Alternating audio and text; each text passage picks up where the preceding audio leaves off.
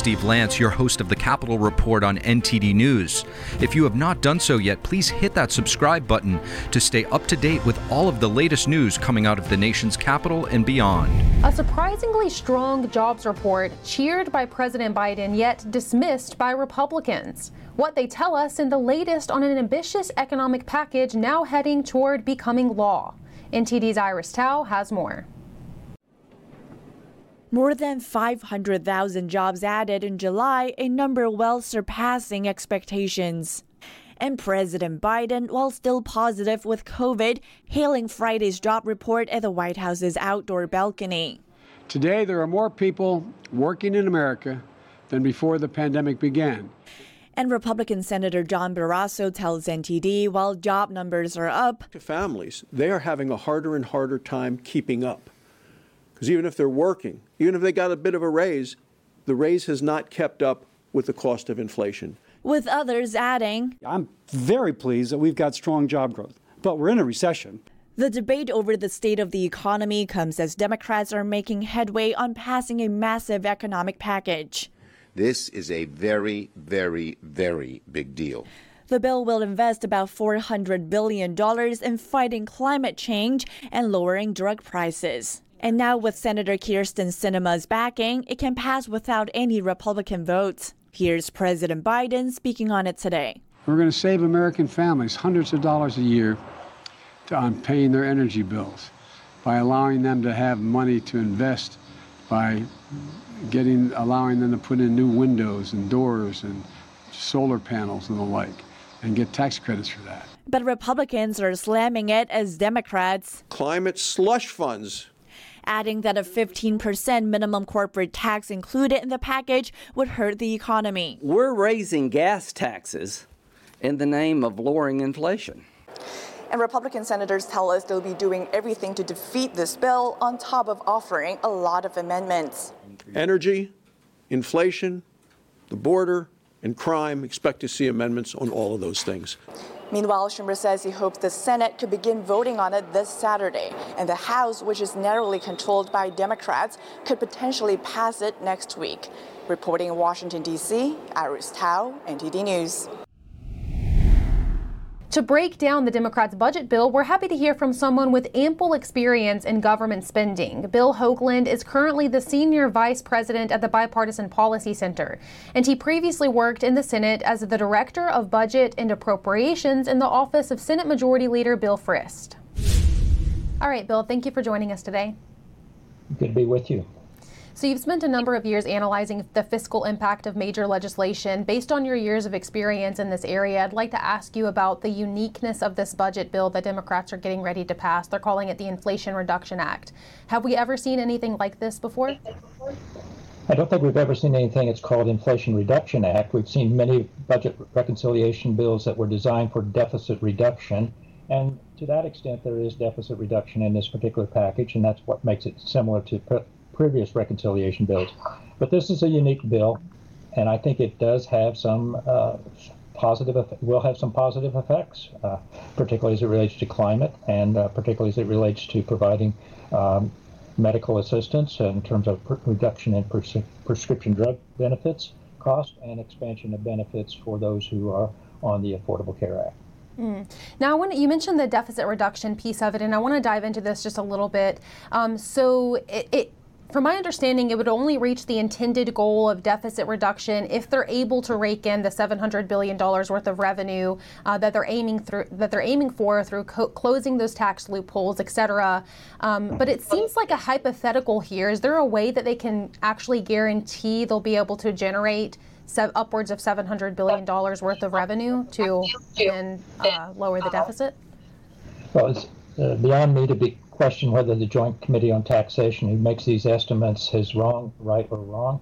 Uh, but I believe they, I believe it's clear that the indications are that they are raising revenues through the various tax uh, loophole closers that are involved in this particular proposal. Uh, as it relates to the modifications on the minimum tax that uh, that has been agreed to, I guess, last evening, uh, uh, going forward. There are benefits, there are reductions that are being estimated uh, for deficit reduction associated with uh, limitations on, uh, on, for, for renegotiating drug prices. Um, uh, I think one of the bigger pieces, though, that you didn't mention is the fact that the assumption is that if we expend, uh, I think it's about $75 billion to the Internal Revenue Service, that that's going to generate well over $200 billion in additional revenues. We have no way of knowing exactly whether the, all this is going to come to pass. It, they are estimates, uh, but they are at least the, at least the sign, if you if you like, the sign on the numbers is the correct sign. It's negative in terms of reduction in the deficit. Hmm. Okay, Bill, and lastly, I want to just talk with you about the latest job numbers. So, the job gain for July was double what economists had expected. What are some of your takeaways from this? It's certainly that the economy is still growing. It's still growing rapidly, and I certainly will indicate to me that uh, the the Federal Reserve is uh, Mr. Powell is on the right path of continuing to increase uh, uh, the interest rates. I think we'll, we'll, find the impact of those increases in interest rates to be have an impact later on down the road here. Uh, I think there's a tremendous demand out there uh, and still of jobs openings too. As we also had a report the day before yesterday, but there was something like a, about two job openings for every one person unemployed. So there's a lot of demand still in the economy, and uh, I think that uh, we will see this to continue to grow. Uh, now, I want to actually ask you about how this pairs, this job growth pairs with what the administration was warning us back when, um, you know, I guess a couple of months ago, they were saying that we should expect to see job growth slowing as the Federal Reserve hikes interest rates in a bid to uh, tame inflation. I'm just wondering, um, how does this how do these two things pair? How are why are we seeing stronger job growth when we were previously warned that we would see slower well, job growth? well, I, I, think remember this is a uh, this was the job growth for the for uh, uh, for July. Uh, the interest rate impact uh, impacts the increases were from the Federal Reserve were late July I think there's a time lag here. We will see a slowing of the economy clearly with the uh, raising of the interest rates that the, Federal Reserve is doing. It's just a time lag here, and I'm not surprised that uh, the month of July we had an increase in um, in employment. Uh, but those are all those employment numbers were t- took place well before uh, the last uh, increase, the 75 basis point increase at the end of July. So this, this, this, they're not, they're not sequenced exactly, and I do believe that we'll start to see the impact of that in terms of slowing job growth and going forward. Okay, Bill, thank you so much for your time. It's great to have your insight. Thank you. See you later. Bye.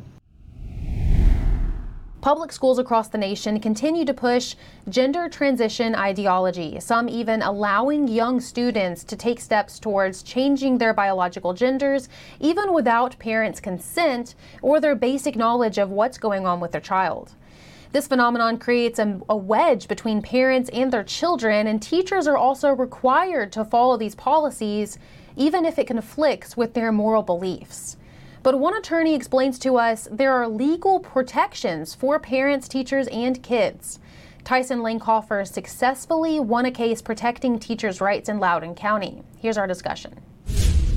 So we're here with Tyson Langhofer, who is the director of Center for Academic Freedom. Thank you for joining us. Hey, thanks for having me. Of course. Now I want to talk to you about the K through 12 uh, education system. So you were saying you are working on the constitution, protecting constitutional rights for the parents, especially we're seeing the idea of transgenderism and not uh, students being able to transition themselves while at school and keeping that information from the parents. Can you just explain a little bit about the work you're doing with the K through uh, 12 organization? Sure. You know, over the last couple of years, we've seen an explosion of policies uh, adopted by schools which say that if a student asks a teacher to refer to them by a new name or a new pronoun, they are to immediately do that. And not only immediately do it, but they are to hide that information from the parents unless the students specifically grant permission to tell them. And so teachers are being told that they must use the legal name and pronoun for the student when talking to the parent but they must use the preferred name and pronoun uh, when at school. And so they're deceiving the parents. And what's un- what's really unfortunate is most of these children also have other comorbid disorders like uh, anxiety and depression and other things that they're going through, and their parents aren't being told about it, and they they have no ability uh, to help them. And you know these schools are really uh, they're speaking out of both sides of their mouth because they'll have a policy that says parents are full partners in education, and then they'll hide this really important information from them, and they'll force teachers to lie to them them. And so we've challenged uh, these policies across the country. We just won a lawsuit in Kansas, rural Kansas, where I'm from, uh, had a policy that, that forced teachers to lie to parents. And they suspended a teacher for referring to a student by their last name of the student, legal last name, uh, but wanted them to lie to the, to the parents. And we had to file a lawsuit to challenge that policy. And a federal judge enjoined the policy and said, no, you cannot lie to parents. Parents have a right to know if their child is, how their child is being referred to at school. You know, okay, so I want to ask you about how what, uh, how does this actually manifest in the legal realm of things. What legal precedent is there to protect parents and students from this trend that we're seeing? I know you were saying that there's nothing directly written in the Constitution, but the, but there's many precedent or rulings that have come out of the Supreme Court. Can you explain a little bit to our audience about that? Sure. Yeah, when you're dealing with this, we have we kind of bring this from multiple angles. One is the teachers' rights a, angle because they're being forced to speak messages they disagree with. They're being forced to refer to a boy as a girl. They're being forced to lie to parents. So that would be a First Amendment Amendment claim on behalf of the teacher, uh, and that violates their rights under the policy. But parents have a, a, a, the right to direct the upbringing of their children. That's a long held precedent established by the, the United States Supreme Court in multiple different angles, um, saying that, look, the primary person, the primary individuals in our society that are to re- make decisions regarding minor children are their parents. And that's a vast, big, broad right, and it's being um, infringed upon when you have schools that are attempting to force uh, children to participate in things that, that the parents would disagree with, and they're hiding that information from them. And that's a substantive right under the 14th Amendment, uh, the, you know, the, the, the, right to liberty and the right to bring direct the upbringing of your children. Mm. You know, it's interesting to me the fact that this can be so widespread, even considering that the Supreme Court has ruled in this way. There is precedent to protect these rights, but yet this situation is still so widespread. Is it because the parents are not stepping up to the plate, or, or is it because there's a, a, a fear? Do you think why did, why did it become so widespread? Why are people not? Yeah, you know what I what I find is I think that is there's a there one there's a lot of outside pressure from outside advocacy organizations which are coming in and telling schools that if you don't adopt this policy you're going to get sued or you're going to lose federal funds. That's one. That is that's how you get in rural Kansas, you know, where you would think that it's more conservative, um, th- this type of policy. So you have these outside organizations pouring millions of dollars into school boards across the country trying to get them to adopt bad policies. The second thing is that parents have been kind of asleep at the wheel. We haven't done our job.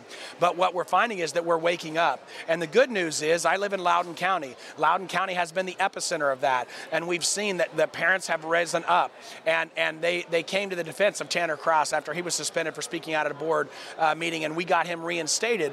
And what we found is that galvanized these parents and that changed the election. We saw, you know, a sweep of the statewide races from the governor to the lieutenant governor and the AG, all because of parental rights. And so that should encourage us. Yes, there's problems, but we can solve those problems at the local level if we're just willing to get involved. So I would encourage all parents know what's going on at school, get involved, and speak up. If you don't agree, speak up. And then if you can't get a good ruling, uh, you know, run for the school board. Our children are worth it. They're the next generation. We need to protect these freedoms for them if we want them to have the same freedoms we had ourselves. Thank you so much for your time, Tyson. Thank you. I just want to thank everybody for listening to this episode. If you enjoy our content, please leave us a rating and a review, as it really goes a long way in helping us spread the truth. Until next time, I'm your host, Steve Lance at NTD, and we'll see you soon.